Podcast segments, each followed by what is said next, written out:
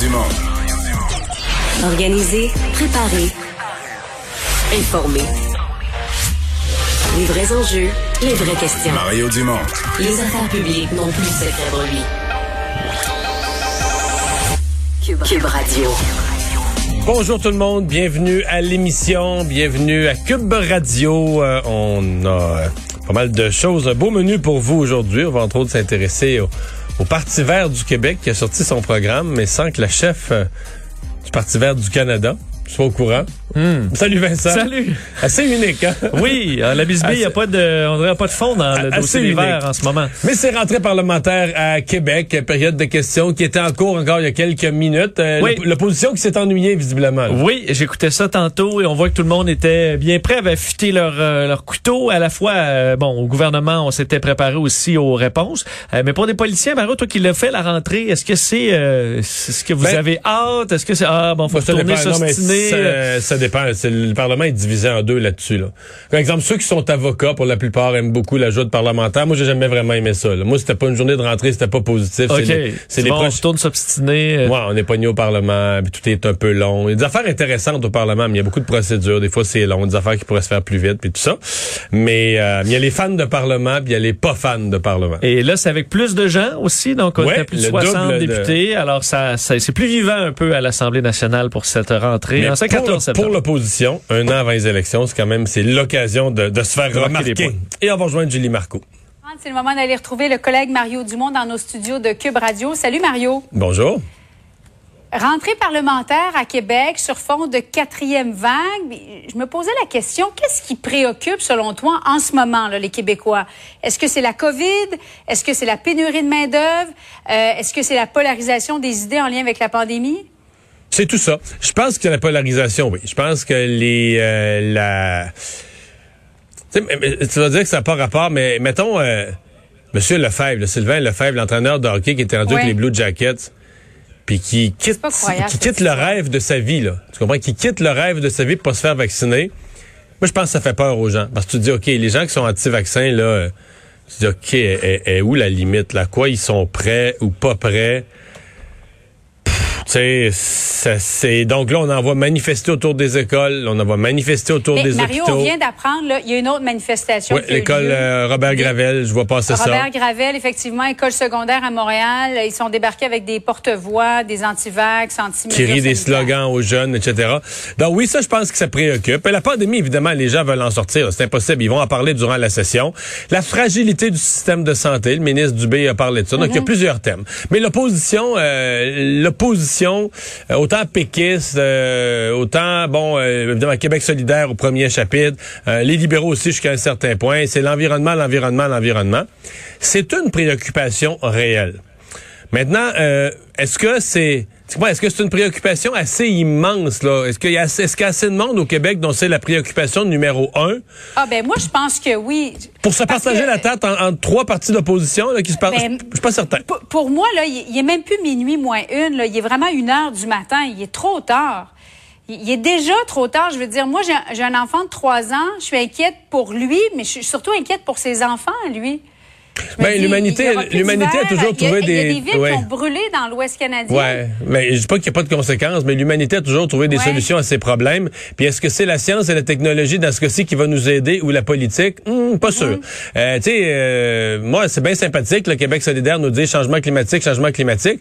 L'année passée, j'ai reçu Manon Massé, je l'ai laissé à côté de moi en entrevue, j'ai donné plein de temps pour dire concrètement, elle veut réduire, je pense que de 50% ou même plus. Les chiffres sont rendus tellement gros les émissions, mais euh, elle sait pas où les trouver les, les, les- à coût de 5 10% Où est-ce qu'on trouve ça là? Voyons, personne. Ils ont, Mais c'est- vrai que ça dit rien, les cibles, Mario. Tu as raison là-dessus. Il, il faudrait quoi? Réduire combien de voitures? Ben, Euh, il faudrait changer nos D'abord, d'abord, d'abord, nos faut plus voyager, il faut plus personne voyage, faut mettre clouer les avions, ça. Quand on, l'année passée, là, quand tout était arrêté, là, tout le monde chez eux, télétravail, les écoles fermées, tout arrêté. Pas de vie, pas de magasin, pas de visite chez la famille, pas de visite chez les amis, rien. Les rues étaient désertes. On n'en faisait pas encore assez. T'imagines? T'imagines comment Donc, on, pour on ça, est rendu loin? c'est pour ça que je te dis, non, mais c'est pour ça que je te dis que le. Donc, on fait quoi? On fait rien Ben, ça que je te dis que c'est, non, non, mais c'est pour ça que je te dis que c'est la science et la technologie. Oui, la politique a un rôle à jouer.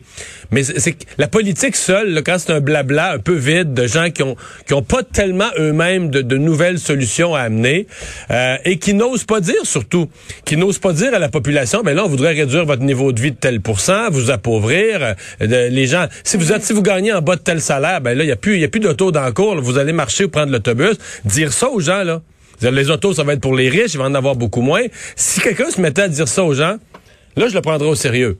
Mais là, on fixe des cibles. Ah, on pourrait réduire de 40% moi plus, moi 50% sans dire à la population là, une petite chose qui ferait mal dans leur vie, ou du, pas, une, pas une souffrance, pas un sacrifice. Voyons, c'est pas sérieux. Je ça. on dit toujours 50% mais si on repart dans- dans- au début des années 2000 ou en 1990, Mais depuis ce temps-là, on les a augmentés. C'est un bel exemple. C'est un bel exemple. Depuis ce temps-là, on a dit on va les réduire, on va les réduire. On a fixé toutes sortes de cibles, puis ils ont augmenté. Sais-tu quelles années? Ils ont diminué? Les seules années de succès, c'est les grosses, grosses, grosses récessions.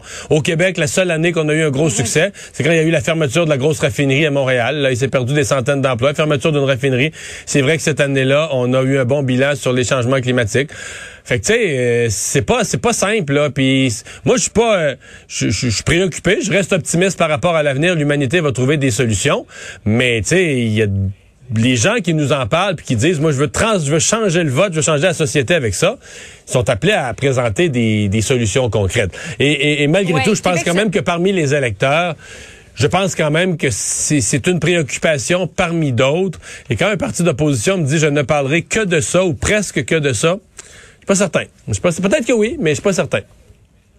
Mais il faudra voir. En tout cas, on sait où se loge euh, maintenant Québec solidaire. On le savait déjà, mais là, c'est encore, encore plus vrai. Ah oui, absolument. Euh, le compte à rebours est, est commencé avant la prochaine euh, élection. Ah, C'est une année préélectorale. Gros défi, Mario, pour le Parti libéral du Québec, pour le Parti québécois aussi? Oui, mais, mais c'est parce que les trois partis d'opposition, je les mets dans la même course. Prends, le- enlève, là, mets de côté le vote non francophone, le vote anglophone, allophone, Montréal, ouest de Montréal, un peu de Rive-Sud. Mets-le de côté. Ça, on le donne au Parti libéral, en grande partie. Pas tout, là. Le Québec solidaire va en chercher, puis la CAQ un tout petit peu, tout ça, mais oublions-les. Donnons que ces comtés-là sont libéraux.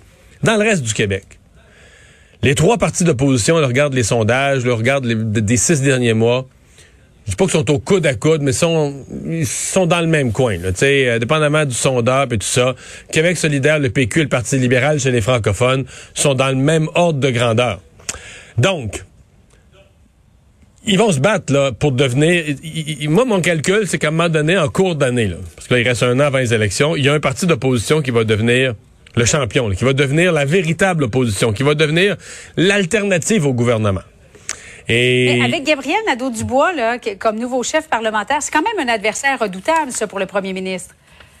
Ce qui fait que pour moi, il n'est pas exclu du tout que ce que je viens de décrire, la véritable Oui, hein? opposition, ce soit Québec solidaire. Évidemment, il y a un avantage pour le Parti libéral parce qu'ils sont l'opposition officielle. Ça leur donne plus de temps de parole, etc. Euh, plus gros caucus, plus de porte-parole en différentes matières, des gens connus, des gens d'expérience. Madame Anglade fait bien. Et là, là-dedans, pour le Parti québécois, pour percer, euh, ça va prendre du gros travail. Là, parce que le Parti québécois, à mon avis, part de plus loin. Euh, L'équipe est pas trop nombreuse. Euh, le chef siège pas au Parlement. Je veux dire que pour le Parti québécois, dans cet univers-là où les partis québécois, où les partis politiques jouent du coude, les partis d'opposition jouent du coude pour émerger, euh, pour le PQ, c'est pas impossible. On a vu toutes sortes de miracles se produire et de surprises se produire en politique. Et euh, ça, c'en serait un. là. Euh, Mario, je suis curieuse de t'entendre sur euh, le leader parlementaire justement du Parti libéral, le député libéral André Fortin, là, qui, a, qui a conseillé Justin Trudeau dans sa préparation au débat des chefs. Est-ce que c'est c'est naturel ou c'est curieux comme décision? C'est curieux, c'est bizarre. C'est pas, je sais pas que c'est grave, c'est un acte répréhensible. Mais c'est sûr que ça pourrait être flanc. Mettons, pour Mme Anglade, aujourd'hui, c'est un super embarrassement parce que là, ses premières questions en chambre, tu sais, sa rentrée parlementaire où elle voulait faire une rentrée musclée, ben, François Legault est mort de rire. Puis là, tu sais, c'est fort, ton leader est rendu. C'est quand même bizarre, là, C'est qu'il qui le vrai patron? Est-ce que te- ça t'a rappelé Jean-François Lisée? Ouais, un peu, mais, mais c'est- curieux, là, cette affaire-là, d'aller conseiller. Ouais. Et sa réponse, je dois avouer, euh, d'habitude, une des choses que j'aime, d'interviewer André Fortin, c'est que le gars, c'est franc, le gros bon sens, les réponses, c'est ça, réponse, tu comprends, tu poses une question, tu comprends la réponse. Et là, aujourd'hui, j'avoue qu'il m'a étonné en disant qu'il aurait conseillé n'importe quel autre chef. Hey! être présent. Pense-y, là.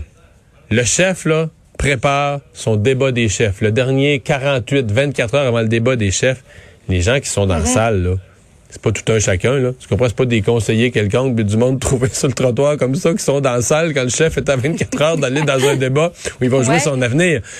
Donc, euh, de dire que lui, là, ben, si c'est O'Toole qui l'avait demandé, ou Singh, ou Mme Paul, vous pourrez aller pareil.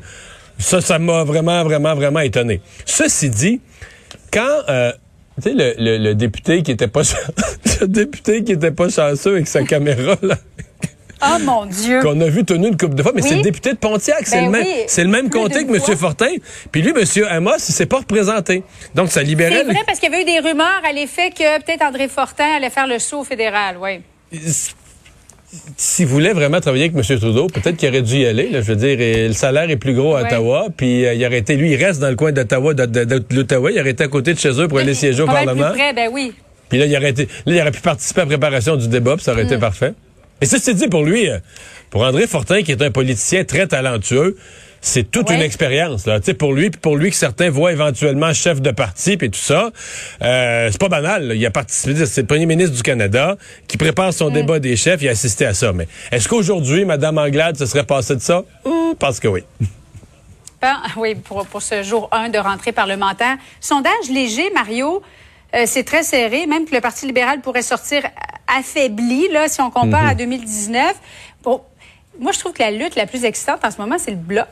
Euh, le bloc québécois, parce que bon, on voulait se rendre jusqu'à 40 sièges. Là, je sais pas si ouais, Moi, quand je les compte, j'ai de la misère à arriver à d'en 40. Là. Ouais.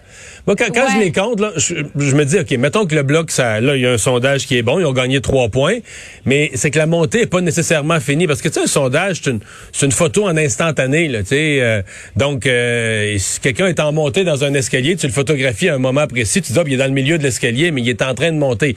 Donc, est-ce que le bloc avait fini sa montée? Je suis pas sûr. Peut-être ça monte encore. Peut-être pas non plus, mais peut-être ça monte encore. Mais c'est ça, l'effet Québec bashing, ça, c'est, Ah oui, fini ou fort. ça va encore Bon, je sais pas. On va, C'est euh, encore fort, Je vais te le dire toi. lundi soir. Mais oui, oui, ça existe. C'est bien, c'est Ouais. bien réel. Puis ça prend quelques jours là, avant que ça, que ça rentre dans l'électorat complètement. Donc, mais mon point, c'est quand je dis, mettons, mettons un succès du bloc. Là.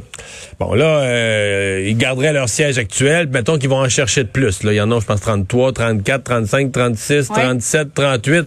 Moi, à 38, j'ai plus de misère à en trouver. Là. Donc, sont 40. Là. À un moment donné, je sais plus, je sais plus où le prendre. là. Je sais pas quel siège il y aurait vraiment des chances de, de gagner.